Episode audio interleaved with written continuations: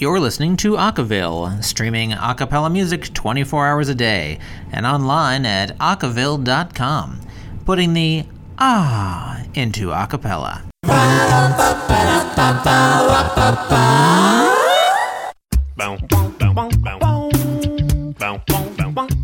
At the top of the hour this hour, tips on starting a girl group.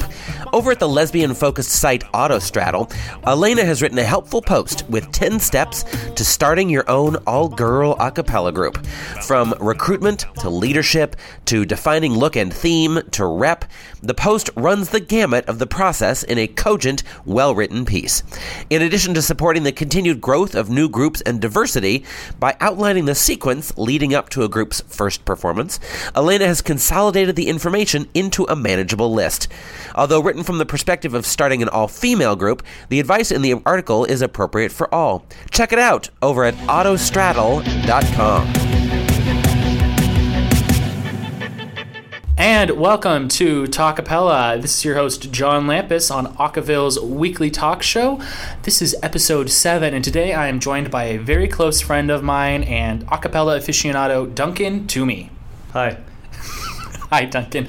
So, Duncan uh, has been a huge influence on my acapella views and acapella life and I think it's super fun that we finally get to have him on the show. He was his song Dark Place was featured heavily in episode 2 with Daniel Wolfert. And now Duncan, why don't you just tell everyone and the listeners at home a little bit about yourself before we dive into this week's topic, arranging. All right. Well, I just graduated from St. Olaf College, so I've been in Minnesota for the past four years, and now I'm uh, fresh out of that. Uh, while I was there, I So fresh. while I was there, I was part of an a cappella quartet that we started our freshman year. Prior to that, I was in an a cappella group in high school, uh, and that's when I began arranging. And it's been a part of my life ever since ever since high school. So Duncan and I had very similar groups, mainly because I pretty much based mine completely off his. um, his started a year earlier. So uh, Duncan, could you tell us a little bit about your group? Right. Um, our group, Crossman, was four, uh, well, myself and three other uh, guys from St. Olaf. We were all living in the same hallway freshman year, and uh, through one way or another, we had sort of known each other prior to coming to St. Olaf. I had known one member from Oregon Bach Festival, which we'd been involved with, and he had known another member from Oregon Bach Festival in a year that I wasn't there, and that member had known another member from Illinois Allstate. And so we, when we got there, we just sort of connected and came Mhm. together. Uh, when the group originally started, it actually wasn't a quartet, Yeah. and it wasn't called Crossman. We had a, uh, a 10 person a cappella group called Harmonic Miners, because puns. Yep. Um, and that group uh, quickly fizzled out um, with just people not showing up or not uh, being dedicated. Yeah. Um, and so that we, we dissolved that group, uh, but the four of us were still really interested in a cappella, and we just kind of came together and I wrote up an arrangement of uh, Butterfly by Riotone, and we sang through it one time, and uh, a friend of ours recorded it, and uh, we ended up putting it up on YouTube, uh, which then other people found, and word got out, and so we decided to go official and, Yeah. and start uh, rehearsing regularly and recording and performing together. Absolutely. And I believe you guys started in, uh, or put up that video, I want to say January 2013. Is that right? Uh, yes, January of 2013 is when we put that up. We actually recorded it the December before. Yeah. Um, and it was up on YouTube privately, so we could just show it to our friends Yeah. and stuff. Yeah. And then someone told us you should make this public, and Yeah. our then manager at the time made it public. And uh, Boom. There you go. Yeah. I remember because we started exactly, just about exactly a year. T- technically, Timberman started in six months, out, six or seven months after that in the fall, but we didn't actually get going until uh, that January, the year after you guys posted. So, uh, Crossman was a huge influence on Timberman, and what that kind of comes into is that Duncan and I had the unique position of. You know, Duncan was the one who first. I was like, "Hey, you want to arrange something?" He's like, "How about we do it together?" So you actually put in some work. And I was like, "Yeah, that's a that's a good idea because I should learn how to do this.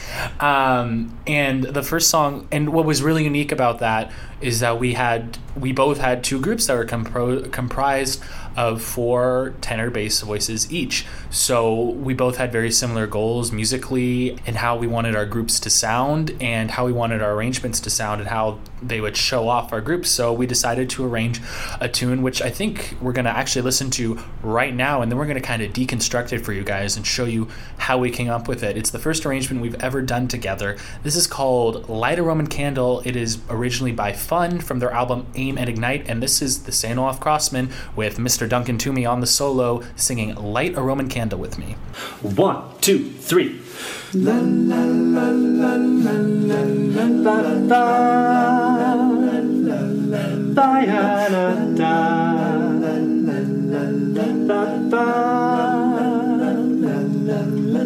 Light a Roman candle with me. Just a Roman candle. You can wear your sandals and I'll pour you just one cup of tea. Seen my best, so just spend an evening with me. Just a lazy evening, then you could be leaving, or we could stay and talk until three. Whoa, I will think it's magic, and I'll hope you'll agree. So light a Roman candle with me. Just a Roman candle, just a perfect apple handle. Light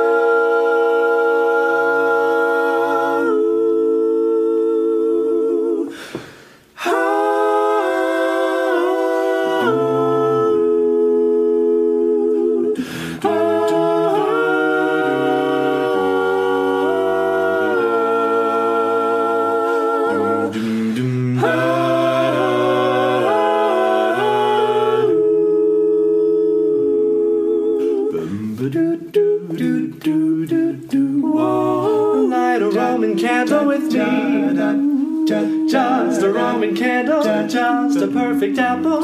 If we were honest and both wrote a sonnet together, a sandwich with everything on it, at least we would know that the sparks didn't glow. But we owe it to ourselves to try, so we aim and ignite. So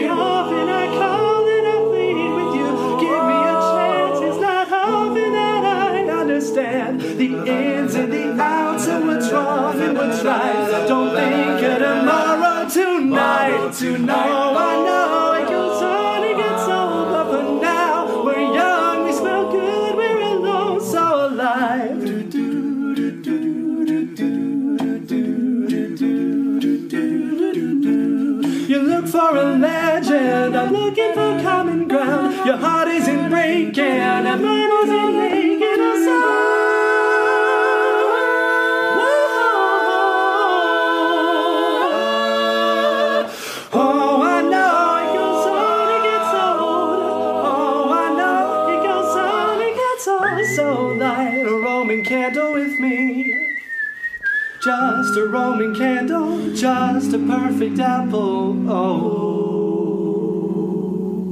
So that was the St. Olaf Crossman singing Light a Roman Candle with Me, arranged by both myself and Duncan. And we're going to tell you kind of how we came to it. So, um, how I viewed arranging before I met up with Duncan was more of like a dictation exercise. I remember trying to arrange, if you can even call it that, Big Yellow Taxi by originally by Joni Mitchell by The Counting Crows, and I was just trying to get every single note that was played by the bass and the voices and the chords.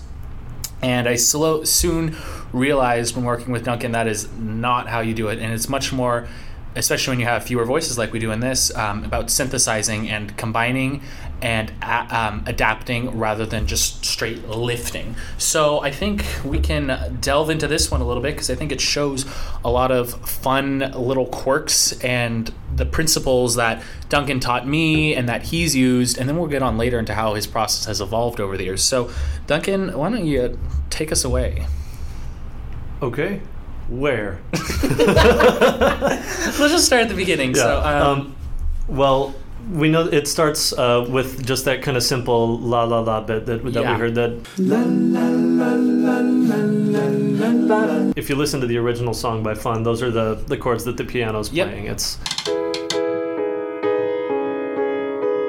Just simple It's- open four four da da da da. Yeah, and so in that sense, it is kind of mimicry. Yes, that is like the one part where it was like, okay, this is pretty much we are just straight doing what is being done by the piano right now. But we made the decision, okay, we're gonna have it do la because that's for kind of a more legato feel. And even when Timberman did, we almost did la sometimes just to really make it really just kind of meld together, which is definitely the vibe you get when listening to um, Fun Do It.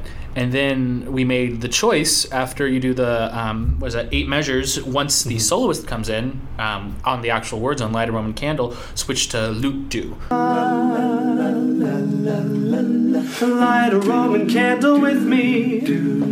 which I thought, which was your idea, I remember, and I thought that was a very smart way to change the texture and create a new mood, but not add too much because there's only three voices in the background. You can't do too much, or you're going to give away all the surprises at the beginning. Yeah, and that's what I love so much about working with the voice is that it there's you have that option Yeah. essentially. Uh, whereas with the piano, your option would be uh, a dampening pedal, Yeah. or, or something like that. Yeah, Um, but the the choice to go to Lou, the uh, the vowel change, vowels are extremely important to, Yeah. i- in the arranging process, Yeah. and so that that transition really helps to highlight the entrance of the solo. yeah, and it's not just texture; it's also um, like energy because we didn't just go from la la la la. We went. And we didn't go from la la la la to lu do lu do. We went la la la la lu do lu do lu do to just give it a bit of a pop. And I think it really enlivens it when you first hear it. Again, it's you know how I don't know if this is ever was your intention, Nugget, but looking at your arrangements and also other arrangements I've seen that I really jive with is when the beginning starts really small and whether it's just like unison, it's just the soloist or just oohs or hums or whatever by comparison when it gets much bigger near the end it makes it way more by um yeah by comparison it feels way more energetic and much bigger because you've said okay here's our baseline here's zero when you first start and by making it keeping it small at the beginning and then waiting to get big till the end or just slowly adding to it we get a big sense of um what is this Growth? Yes, that's the word. and but but it's so easy when you have these few voices to just start giving things away. But what we didn't do and what you didn't do, I think what you stopped me from doing was we had the la las and then we moved to the lute do's, but we didn't add anything. We just changed the vowels. The voices are still literally doing the same notes that they did at the beginning, but we're holding back. Not holding back in terms of De- delaying elaboration, basically. that's exactly it. Um, yes. Yeah, it's it's been really helpful for me to to start small Mm-hmm. when I arrange, um, and basically what you said, saying here's here's our baseline. This is Not actually our baseline, but like right, right. our zero. E. Yeah. Um, um, though generally I start with a baseline anyway because it's No, yeah, that is no, that is a With- really good with- way to start a piece. but- Yeah. um, but having that that jumping off point, uh, Mhm. and once you hear that, especially something that's you know as recognizable as those simple chord changes, once Mhm. you start to play with it, it really becomes evident. And Yeah. when you have this smaller number of voices, it's a lot easier to do, in my opinion, because yeah, uh, every single change that you make uh, will change the quality of a chord. Uh, Yeah. Will change the way that it's received, and Yeah. so and really, that's yeah, minor shifts can. yeah, very minuscule ones that because you have smaller voices, people are going to hear them because there's literally less voices and they don't get lost as easily. Whereas I feel like if you try to do that with a much bigger group, the subtler changes can maybe not come across as clearly. And that kind of leads into possibly my favorite part of this um, whole arrangement is when we did the polyrhythm at measure 17. Um, Right. And that's uh, for you guys who aren't looking at the music right now, because we can't show you because It's, it's at the top of page three. it's at the top of page three, measure 17 on Just Spend an Evening with Me. Just spend an evening with me. I, as I recall what happened, you were like, well, the bass should do do do va do. We were trying to no, we were trying to decide between two of the rhythms, either do do do do do, do or do do va do, and then I was like, let's just do them both. Let's do both. and I, I mean, that was literally just a shot in the dark for me. I didn't know what I was doing. I had no idea what that would sound like. But what came across was we got this really cool polyrhythm. I don't even think I knew what that word was at the time. that creates a really interesting, not thick, but uh, more- Enlivened. yeah, enlivened and um, exciting texture while still doing we're still doing the exact same notes and we just change the rhythms a tiny bit and we get this Uh, what, what it really is, it's a rhythmic retrograde Yeah. that we impose over the bass line. Yeah. And so with the bass doing uh, doing the standard what you'd expect, Mm-hmm. uh, flipping that in the middle two voices, which are generally Yep. the voices that are heard the least. Yeah. Uh, it just kind of it wakes people up to Yeah. the to the song, and that's so important in a cappella arranging. Is how do we how do we keep people? Yeah, because we could have just like if we really wanted to, we could have just had them doing like from the beginning to right here la la la la with the same notes. We could have just done that the whole time, and it would have been boring as like can be. Mm-hmm. But changing going la to lu and then lu to the do do do do do polyrhythms, it just makes it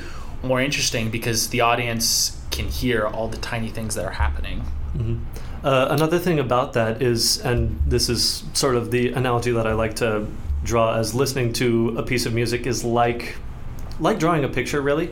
Um, in that we start with uh, with very basic shapes, Mhm. um, and then the more the deeper you get into it, uh, the more lines you add, the more Yeah. you can not complicate but uh, enrich Yeah. the the image, the the aural image that you're yeah And- Encountering. and, i think that goes really into the next point and this is um, what i if i had like a 10 commandments or whatever of duncan arranging it would be basically like the first one to be don't be afraid to change the chords because with how and this was discussed in episode one how i see acapella it's a great opportunity for us to take great songs that maybe were written for radio or for whatever they were written for and take them to the next musical level that might have been too like scary or whatever rhythmically intense jazzy whatever too out there or too new or too different for radio and public consumption which i don't agree with at all. Um, god no.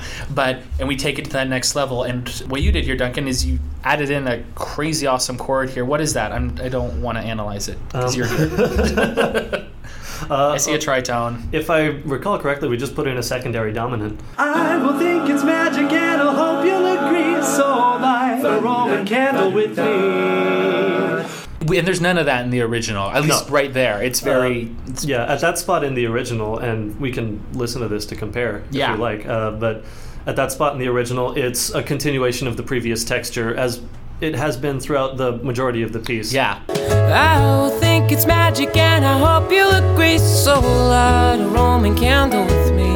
What they did was they added additional instruments mm-hmm. um, to to wake things up. Yeah. But we only had the four voices, so we changed the instruments that we Yeah. had.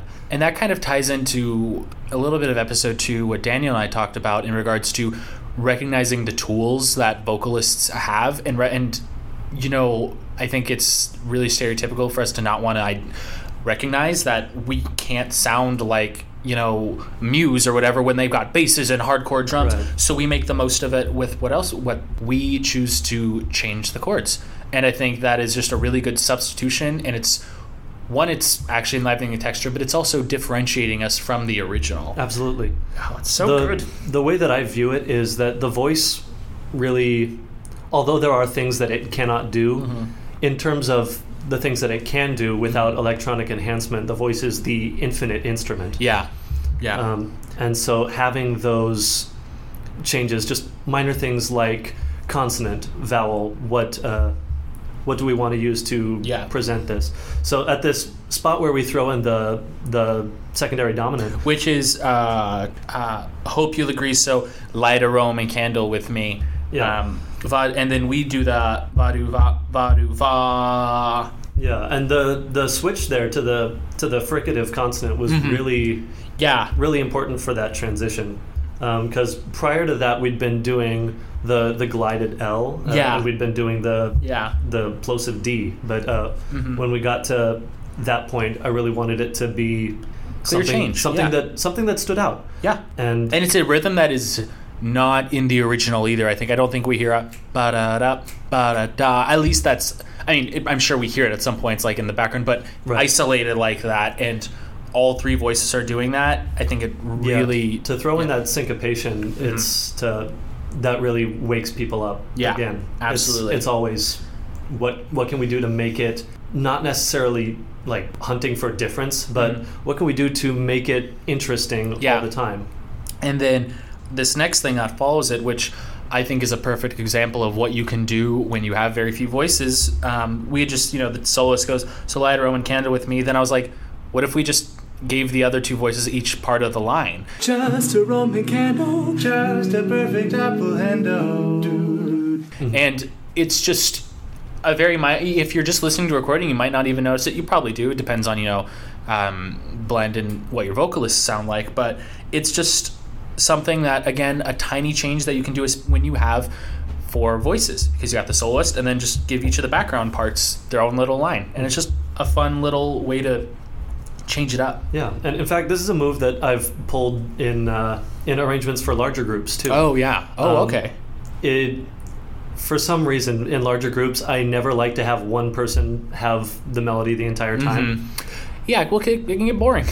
Yeah um, and so if you uh, have that that sort of change Mm-hmm. not only does it give other people the opportunity Mm-hmm. to step up and and strut their stuff but it also keeps the soloist responsible for being a part of the group That's a really good point. Yeah, because here, um, when we do do it at the at the part where the voices switch around, the soloist sings uh, qu- a quote unquote background part. Yeah It's he switches to that, yeah. and it it just goes to a hum on T do and yeah, uh, and I think that it's so easy to basically like have the group be the group and the soloist be the soloist, Right. and if you don't reintroduce them to the texture enough or reintroduce them to the sound, you can get kind of varying tones or different almost even different styles Yeah. and you want to unify that and by bringing the soloist back and even for just like a well they do it there and then they also sing um, when we have the bridge Yeah. it's it just keeps them part of the groove Yeah, and another thing that I like to do to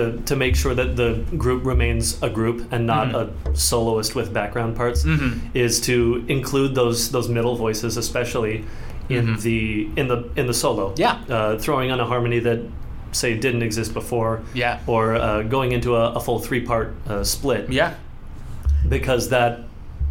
It doesn't bring the soloist out of the texture. it just brings the others forward yeah, it, it brings us all together musically with the bass doing the bass thing. the bass is the bass is actually not part of this stay stay over there Well, it makes the bass actually stand out. That's a good point. Yes, because the bass is now the only quote unquote background part. The bass is now the ensemble, while the other two, they're all the soloists. Yeah, it's it's a foundation. Yeah. And the first group I saw do that uh, was Rockapella. oh yeah, yeah, yeah. Which Um, tune? Um, well, let's see. I saw them live in concerts. Okay. They did it on many of the Gotcha, songs that they gotcha. did. But, uh, but yeah, that was. I remember thinking at the time that that was something really interesting that I'd love to play with. Yeah, uh, for sure. So continuing on, we have uh, right after the bridge. We is when the piece, the original piece, really takes off, and let's just listen to that for a sec. Light a Roman candle with me. So we had to think of a way to do that in this, and uh, basically, I think this is where kind of we kind of decide to start. Okay, what's the most important? What are the most important parts that we are hearing right now? Not every little single harmonic or melodic thing that's happening, but the most important things that are that comprise the song in the original that make the groove and make the song what it is. And we had the ja ja ja with the guitar. Light a Roman candle with me. Just a Roman candle, just a perfect apple. And we just have, you know, two voices on that, and then we have the strings doing the ooh. Um, and I think we just took the most important parts and threw them in there, and and it worked. Yeah, essentially we boiled it down to what stands out, what yeah. Mm-hmm. stands out most to the ear, and how can we how can we make that vocal? yeah. And I think it, mm-hmm. I think it worked really well, and I think it's so easy to overthink that. Yeah. And like, oh, let's get every single little thing here. I know I've done that, and there are pieces where, especially when you have more voices, well, let's see how much we can pull from this or create or whatever. But this, I think, it's we mm-hmm. did what we needed to, and I think it works. Yeah, and what I especially love about that is then we have all of these textures that start to overlap one another. Yeah. And then it separates. We go into uh, homophonic parts, on, like on the words aim and ignite. But we owe it to ourselves to try, so we aim and ignite. which is besides being a big part of the song. That's the album title Mm-hmm. too. Yeah. And then uh, again, we have Don't Think of Tomorrow Tonight. We have that echo, Morrow tonight. Yep. Stand the ins and the outs and what's wrong and what's right. Don't think of tomorrow tonight. Tomorrow Tonight. Oh, I know. And just letting those complications become something that just hits you. Yeah. So we go from that, that dense Because right before texture. tomorrow Yep. tonight, we have like the tenor going la la la la la la which is completely different from anything else. And then the bass is doing ba da ba, and then the baritone's also doing that, but just slightly off of it. Yeah, so Yeah. so we have that that conversation in the Yeah. parts, and then it cuts, and we have that homophonic breakout. That, Yep. uh, and it works so well and the chords mm-hmm. work really well too and so we get we get that build up and then then we bring it back down again at yeah, the at that little interlude that happens yeah so alive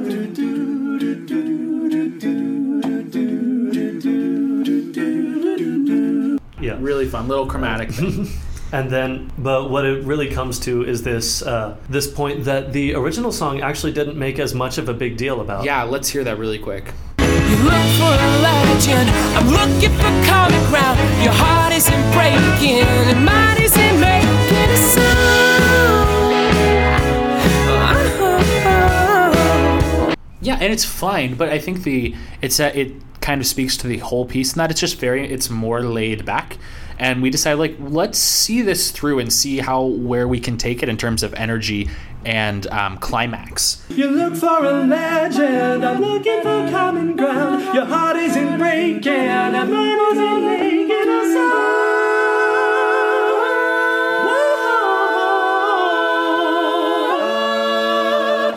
And I thought, you mean what what chord is that? That's uh, da, da. oh wow, that's a is that do re mi and so? yeah. Yeah, that's Uh, so it's really just just an added ninth. Yeah. Or you can call it a ninth if you wanted to. yeah. Even though it's a second, whatever. Um, a lot of ledger lines here. oh Um, god, so many ledger lines, and different clefs and everything.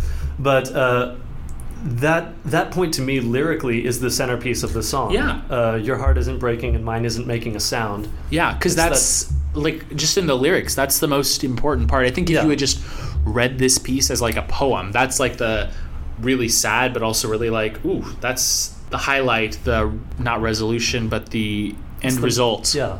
it's sad. To me, that point uh, actually is a really uh, uplifting message. Really. Um, yeah.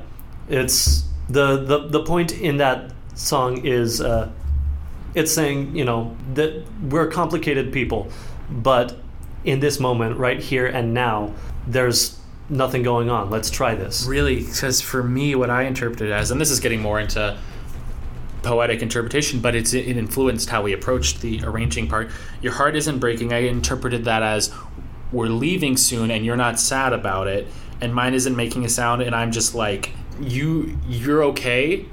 You're just you're fine, and mine is mine's not breaking. Mine's just like dead. But mine isn't making a sound. I'm defeated. I'm sad. Um, and either way you look at it, they're both big Right. emotional moments. I was seeing that as sort of a silence right before you jump, and you know, We should That- get fun on here and ask them. yeah, that's up for interpretation. However, they wanted to send Yeah. that message is But either way, they in the original, it's definitely a much more mellow kind of chill moment. Mm-hmm. yeah. The the texture remains more or less the same. Yeah, Uh, it's not a big climactic musical moment by Yeah. any means in the original. And what we do here with uh, with Crossman's uh, performance of it, and Mm-hmm. with what you guys did in Timberman as well, it's the same arrangement. Um, we uh, we took everything, including the bass, up out of the Yeah. typical register. Again, texture change because it would have been so easy to just have the bass doing something down there and Mm-hmm. Yeah. quote unquote ground it. But this puts everyone in a different register. Yeah. and it's scary. It's fun. Yeah, and what my thought doing that is we, we like to have moments like that in a lot of pieces of Crossman because we all had pretty strong falsettos. Yeah, Um, in fact, I think in this chord, mine's probably the weakest. Uh, but uh, just the the way that my voice sounded on that day we were recording. But anyway, God, you suck. yeah, I know I'm the worst. Uh, but that that moment when we have those moments that that bring it up out of the register that we're used to hearing. Mm-hmm. It's I like to have these wake up call moments Yeah. in the song, and this is by far the biggest. Uh, not only does it go up out of the register, but it's also all sustained ah. Yeah. There's no more consonant. There's no more rhythmic interplay. Well, it's very bare, and but it bare in the sense of tech texture, Yeah. but it's super powerful in the sense of just like we're letting it all go here. yeah. Just It, it's boom. we take a second to get away from texture and dig into harmony. yeah, yeah, Uh, and so we had lots of chords that bite Yeah. right here, and that's and then they resolve to the four at right oh, before it right before it goes back to that uh, that cut time. Yeah, and that's yeah in, in many ways that's the climax of the piece yeah. And then we bring it back down, and I think uh, coming out of that again, it could have just been really easy to just do like, ooh, oh, whatever, just kind of ride it out and not add more. But then um, I remember this was your idea at Roman candle with me. Just And your idea was let's just cut everything except for that and make it a whistle.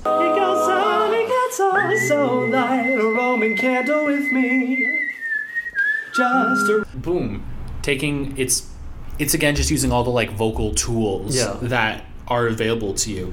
And you guys had a really good whistler because that moment really if you listen it kind of stands out in the original not too much but it's just kind of mellow and it's in the background and it's nice and it ends it's a really nice end to the piece um because it just comes down back to do um, and it's the last little melodic little like goodbye. Yeah. whatever before the end. And then duncan tell us how you ended this ar- in this arrangement which i love.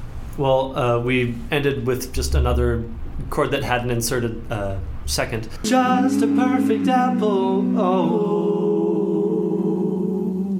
i never like to uh, end on just open chords. Nope. They're Uh, just too boring. it's it's it's just too complete.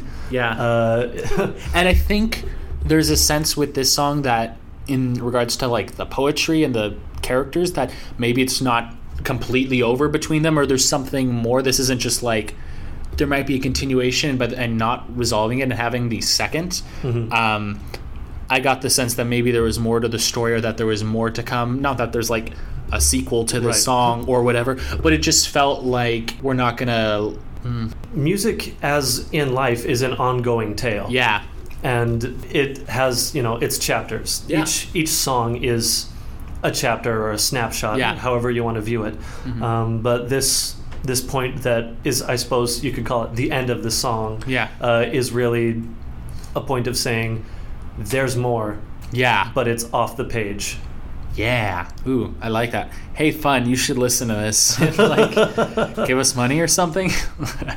Sweet. So that was our breakdown of the first arrangement Duncan and I did together. It's one of my favorite things to sing ever. Um, we're gonna take a quick little break here, and we'll be right back here on episode seven of Talkapella featuring arranging. You're listening to Acaville, streaming acapella music 24 hours a day online at acaville.com.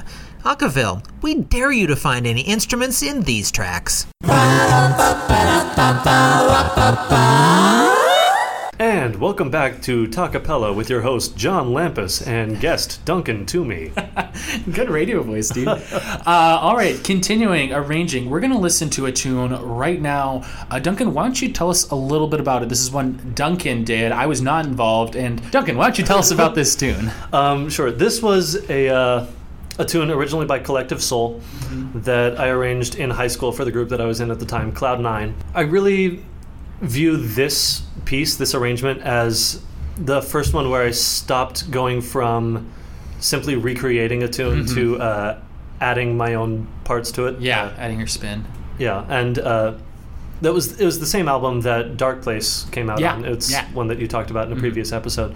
And so this piece, it was the first time that I tried splicing two pieces together. Yeah. You hear that in the uh, in the bridge, Mm-hmm. uh, which I replaced. There was a guitar solo, but uh, I knew from the get go I didn't want to Yeah. just try and do the guitar solo Yeah. because. One, it's way too high, and two, it just sounds tacky. But you can hear in the arrangement there's a uh, a fair amount of what would be recreating the original sounds. But then, especially when you hear the uh, the pre-chorus and the chorus, Yeah. it, it leaves that texture and starts saying, "This is the voice, and Mm-hmm. Yeah. this is what we're working with." Yeah. So let's have a listen. Let's listen. Here we go with When the Water Falls.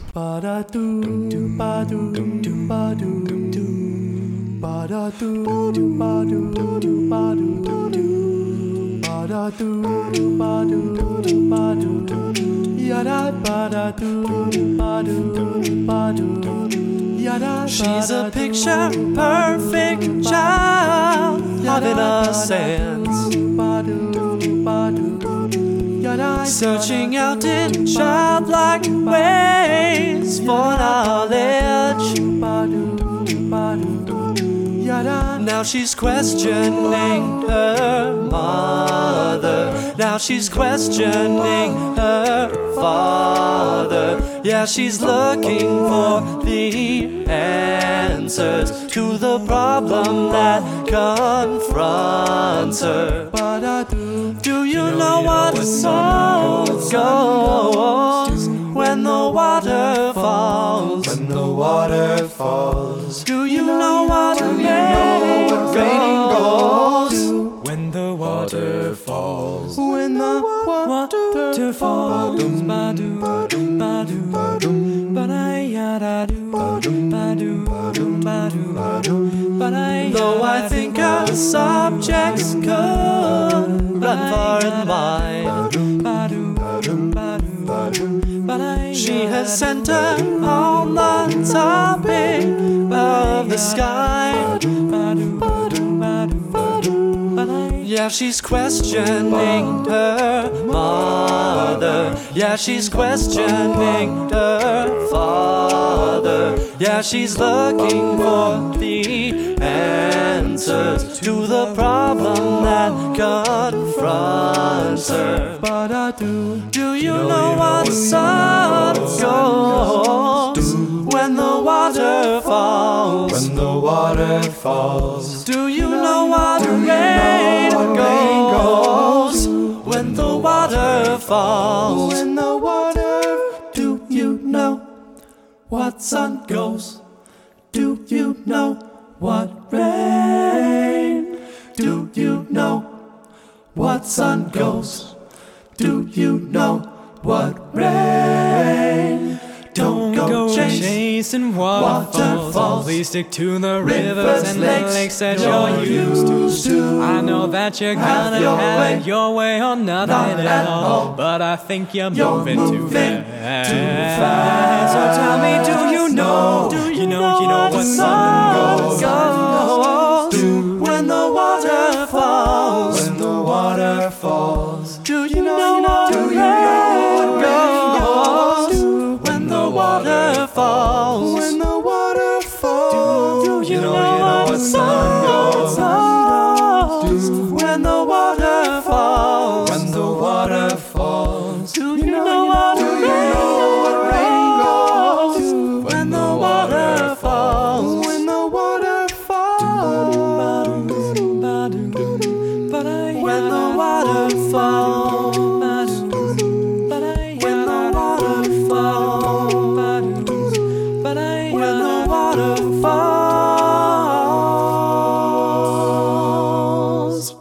So that was When the Water Falls, arranged here by Duncan, originally by Collective Soul. Duncan, talk to us about it. Okay, well, um, you can hear the way that it starts. Uh, it's like ba-da-doo, ba-doo, ba-doo. and you have that that vertical interplay, which is Yeah. something that's been a part of my arrangements since uh, since I started adapting Yeah. existing works. And so that's what I was used to is having one or two voices uh, recreating the six strings of the guitar. Yeah, yeah. And then uh, what really made this piece change uh, Mm-hmm. the way that I arranged was when we got to the, the pre chorus, when we started having that, ooh, wow, Oh, yeah. Um, because in the song, the texture is more or less the same uh, Uh-huh. with uh, guitar being picked Yeah, and the bass. because its instrumental tracks can get away with having the same texture over and over. Right. But we can't. or else it, well, we can, and it's just boring as can be. Right. Um, and so that was the that was the point where I thought to myself, things things are getting stale, Mm-hmm. uh, which is what I was okay with in my previous arrangements because I wasn't yet uh, considering any more than the source material. Mm-hmm. Yeah. Uh, and then in uh, in the chorus, that's where really, really where I had that first instance of uh, echo and interplay in the background parts in relation to the solo, which Mm-hmm. Yeah. we hear coming back in uh, "Light a Roman Candle" with Mm-hmm. me, um, wh- where we have that "do you know you know it's on. Yeah, yeah, and yeah. that sort of thing. So having that experience, I suppose, playing with it. And, and trying some, some different things, Mm-hmm. uh, it, that's what pushed me in a new direction, arranging wise. You can still hear there are uh, points where I was not yet uh, doing elaboration throughout the whole piece. Mm-hmm. Uh, the first and second verses, the textures are more or less the same. Mm-hmm. Which I know sometimes, and you taught me this is good to have a bit of a through line between verses or choruses and stuff. Because sometimes it's really easy. I know. I think it was when we did. I can't remember what piece it was, but I wanted to just keep changing the texture like every two seconds, and it's like you need to keep the audience. You need to have something to hold them, have them hold on to, essentially. Yeah, looking back at this piece now, I'd really like to have the uh, the pre-chorus be that point, mm-hmm. um, because in in Pre-choruses serve well. pre-choruses are wonderful. They're great. Whoever invented them, Yeah. you get a high five from us. It's those are the points that uh, signify to people the part that you're going to recognize is coming Yeah, up. get ready. um, and so, looking back, I would like to have done more uh, in the second verse, and I tried throwing in some some new harmonies uh, with uh, with the first tenor. You can hear, uh, and also I think with uh, one of the baritones. Um, where I started to really go away from from the original was splicing in the uh, the TLC song Yeah. Waterfalls Yeah, yeah, yeah. uh, in place of in place of the guitar solo bridge instead of making it thicker and and going for what the uh, original song did Mm-hmm. i cut the texture completely and we just had that do you know Which I lo- that's probably my favorite part. and then you heard again another soloist took the uh, the melody there Yeah. because it's a good thing it's a good thing. Yeah, thing no, because melodies when you if you're gonna have one soloist do the melody the whole time, and if there's a totally other melody, it further differentiates uh, the section. If you're Yeah. having a different soloist do it, because it reinforces, hey guys, this is actually a different song. Because I wasn't sure. I mean, I was pretty sure the first time, but I hadn't heard either piece before. Mm-hmm. Right. So I was, um, for me as a first time listener, it was like, oh, I'm pretty sure this is a different song. Besides just melodic materials, it's a different person singing it, and it's in a different register, further Yeah. differentiating the sections and helping the transition overall, keeping because transitions can be boring sometimes, just Mm-hmm. kind of like do do la la la. But it was an energized one, and I liked it a lot. And then obviously takes off. Yeah, and having that uh, having that go into a the key change into the Yeah. final chorus. Yeah. That was a move that I was really happy with in Mm-hmm. that song. In other songs, my key changes hadn't quite sounded good because at that point I had no you know theory training, Mm-hmm. uh, so I Learning how to the proper modulation. yeah I didn't know how to modulate. Um, so really, this one Everything's direct modulation. Yeah. just hello. This this I would say is an instance of direct modulation that worked. Yeah. Uh, yeah. No, I agree. The do you know? I love that part. Yeah, so having that, I think, was a, a selling point Yeah. in, in what made this arrangement work. Yeah, Uh, I agree. It's my it's that that whole transition I think is fantastic because again, even if you have an exciting transition, if you just get back to the same thing, then Mm-hmm. what was the point? But you took something we had heard before because that's just how the song goes, and then you um, gave it a new twist, just key change, which Right. great. And is there a key change in the original? I don't think in the original, there is no key change. Yeah, so Uh, and great. so that was that was another way that I was uh, starting to break away from Yeah. just emulating what I heard and Yeah, starting for sure. starting adding and adapting. yeah. And then the way that this piece concludes is very much the way that it began, which Yeah, and it's so satisfying to hear the to the do ba do ba do, hearing that at the beginning and then hearing it again at the end in the new key. It's just it's just it just sounds good. I don't know why. Yeah, just having that uh, having that recognizable texture come back, I really wanted to make sure that uh, Going back to through lines. yeah, you know. making sure that when uh, the piece kind of has a bell curve, Mhm. um, a slightly lopsided bell curve. It's a gross looking bell. You know, it's uh, think of it as like a flower that you've tipped on its side. Uh, anyway, Oh, okay. Yeah, yeah, picture it. Yeah.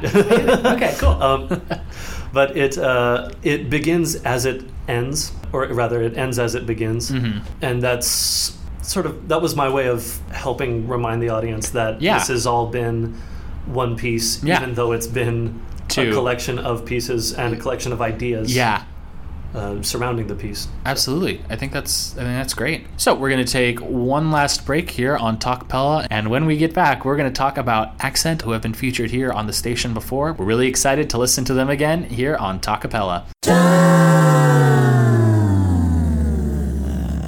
You're listening to Acaville, streaming acapella music 24 hours a day online at acaville.com. Acaville, where people know the hashtag symbol is for more than social media.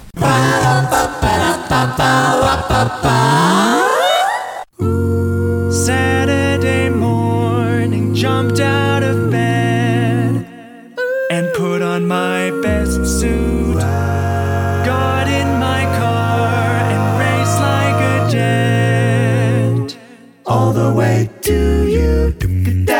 On your door with heart in my head to ask you a question. Cause I know that you're an old fashioned man.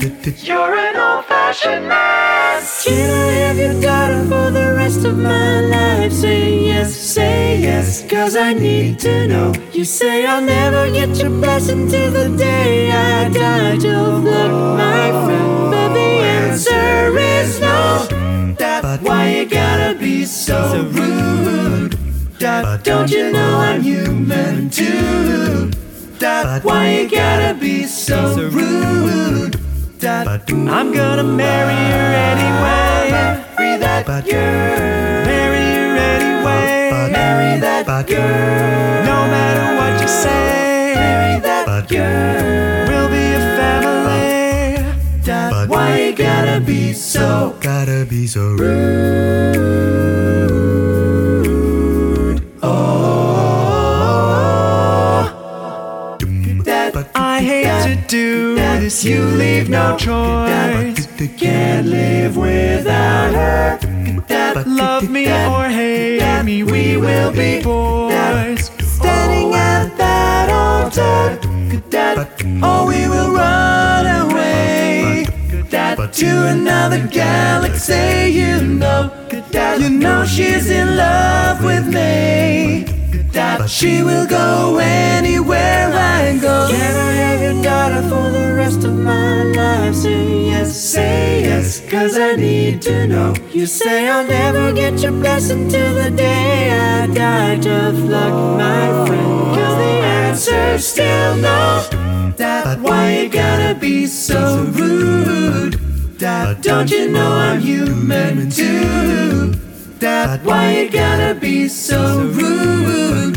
I'm gonna marry her anyway. Marry that girl. Marry her anyway. Marry that girl. No matter what you say. Marry that girl. We'll be a family. That's why you gotta be so. Gotta be so rude.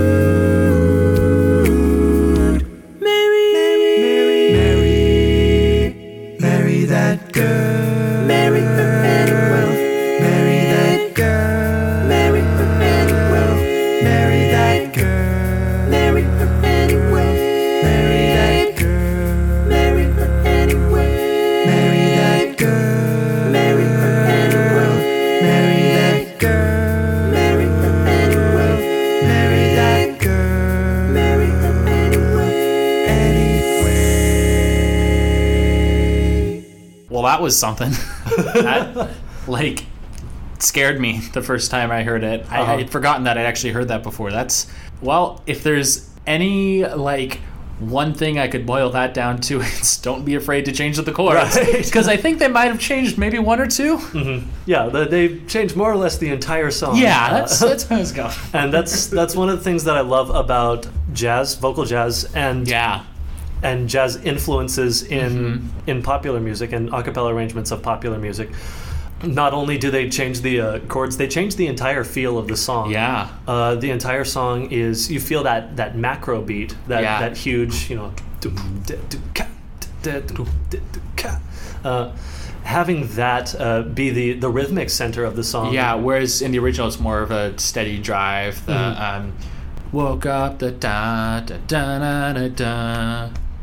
Ba ba ba. It's just kind of Yeah. humming along, and it's very very different. Yeah, this one it grooves a lot harder, you know, and Yeah. it's that's one of my favorite things uh, about jazz, and you'll Mm-hmm. come to recognize that jazz is uh, a big uh, a big part of my own musical Yeah. taste now. Um, the thing about jazz uh, is that it can be simultaneously easygoing and harsh. Yeah. it's it's citric in nature. Yeah. Um, that's, that's a very good adjective. Citric. God, I mean, had someone just played the notes of this and not I heard the words, I would have been like, "What? What is this?" Like maybe I would have probably heard like pieces of the melody, but I wouldn't. It's. I mean, it's a completely. It's almost a completely different song. it's it's really its own beast now. yeah, it's the point. There's a certain point where you cross the line from adaptation to just like composition, which is kind of like. I mean, that's also something. Uh, if if you listeners out there haven't heard episode two with Daniel Wolford, this episode has a lot of parallels because that's something we also talked about in regards to when you're just arranging. How much? When are you composing at a certain point? And this piece is like. They, they could have had like these chords and everything almost composed already and then just put root into it almost i feel almost not quite but Well, there's a, a clear distinction uh, when you're looking up the, the legal definitions of arranging, because Oh, you know please if tell you me. if you want to sell arrangements and Uh-huh. stuff, then you need to know what kind of arrangement it is. Uh, there are adaptive arrangements, which are Okay. the kind that we examined previously. with Um, roman candle Yeah, with Roman candle, uh, and then there are interpretive arrangements, which Oh. take the uh, the concepts of the song but change them, put them in entirely new contexts. okay Um, it's when you take melodic concepts uh, Mhm. from the song. Uh, with this, they had the melody stay more or less the same Yeah. throughout the entire song, but the texture in which it was placed was rhythmically, uh, harmonically yeah, rhythmically and harmonically, just entirely different. Yeah. And you can hear uh, even even though this is what I would consider an interpretive arrangement rather than an adaptive one. Mm-hmm. Uh, there are still some of the same arrangement techniques, Yeah. uh, just with uh, thicker harmonies. This instead of four voices is six voices, Mhm. um, but you can hear there are still elements where you have an instrumental texture, Mhm. uh, but then for certain phrases, like phrases like "all the way to you" Yeah, in, the, yeah, in the first verse, where the texture breaks so that the middle voices can yeah sing the same uh, words homophonically, uh-huh but with their own Yeah. uh, chordal texture. oh that's so cool man I, I would hate for someone to try and dictate this actually that's a challenge someone do it and give it to me Absolutely. Um, and actually, Accent released a video. It's on their Facebook page of Oh, okay. uh, ways to adapt existing four-part harmony into six-part jazz. what Um, so it's on their facebook page Yeah, it's on their Facebook I'm, page. all right i'm Um, gonna go like them on facebook you everyone listening should too Um, and so that jazzy style Yeah. of of arranging I find so interesting, and Yeah. you hear it in all of their songs uh, Mhm. and in other groups like Take 6 Mhm. and to a lesser extent with other vocal jazz groups Mhm. that include instruments like uh, yeah New York Voices, Manhattan Transfer. yeah Um, And accent is, uh, I think you mentioned they don't live in the same. They're not. They don't live in the same area. No, they're an international group. Uh, and in fact, what they do is each of them has their part, which they sing uh, separately, and then they send those recordings to a central location where they're synthesized and mixed so that they can have those recordings put out. They've done a couple performances where they've all come together, but Cute. the large body of their work they've done from their home countries. That says a lot about the world of acapella now, and that we can do that. Oh man, that's crazy. That's so freaking cool. Uh, it's absolutely one of the one of the selling points I think of the group is that their their message as a group yeah, is one that everyone can relate to is that music brings us together. I agree with that. That's pretty cute. I love that. no, that's fantastic. All right, well, Duncan, thank you so much for coming on. I hope to have you you on having me. again very soon. So, just to recap, the three pieces we discussed today were Light a Roman Candle with Me, originally by Fun, performed here by Krossmen from St. Olaf. And then after that, it was When the Water Falls, originally by Collective, Collective Soul. and that was performed by Cloud9. Uh, Duncan was a soloist on both of those pieces, just different groups. And then after that, we heard Rude by uh, Accent. And then uh, we're going to play this episode out with a favorite tune of Duncan's. Duncan, why don't you tell us a little bit about it? Uh, yeah, this is Butterfly by the Finnish group Rajaton. Um, this was the first piece that I adapted for Krossmen to perform. Yeah. Uh, and the arrangement I did was heavily based, on, Mm-hmm. based yeah, entirely based off of reducing the uh, the parts that were in this Yeah. original recording. Duncan, if uh, listeners want to get hold of you or Krossmen, even though I know you guys aren't currently performing, um, I know your pages are still active. How could they do that? Um, well, we have a YouTube page where our videos are posted. Mm-hmm. We have a lot of communication through there. We also have a Twitter page and a Facebook page. What's your uh, Twitter handle? Our Twitter handle is at KrossmenAC, Boom. There you go. uh, and that's spelled with a K. Yeah. Um, K R O S S. It's that's something unique to St. Olaf College. Yeah, It's yeah. Mm-hmm. part of their college hymn. But that's at Krossmen AC. And our Facebook page, uh, we at one point regularly updated, but that's a good way to get in touch with us. Mm-hmm. We also have our uh, email account, which is listed uh, in our YouTube videos and I Mm-hmm. think also on our Facebook and Twitter pages. It's krossmenacapella at gmail.com. Very cool.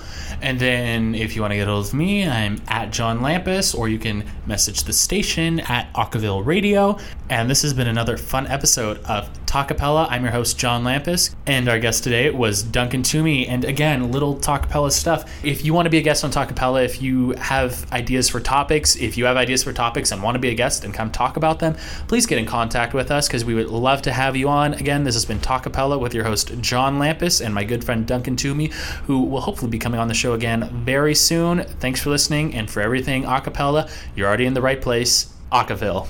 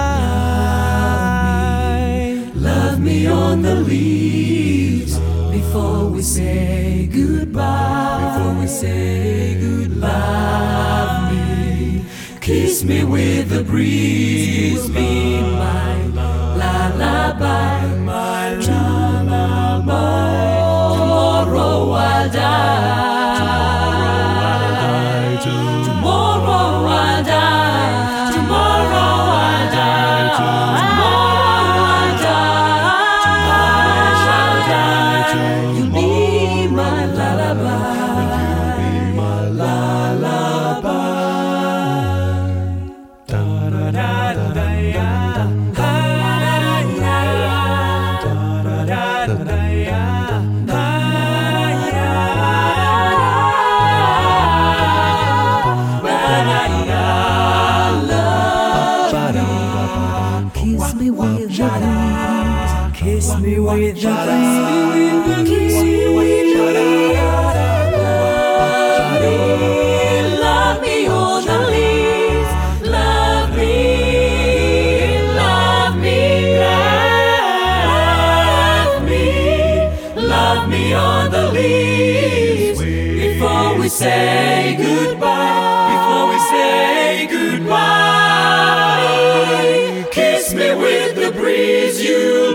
my life.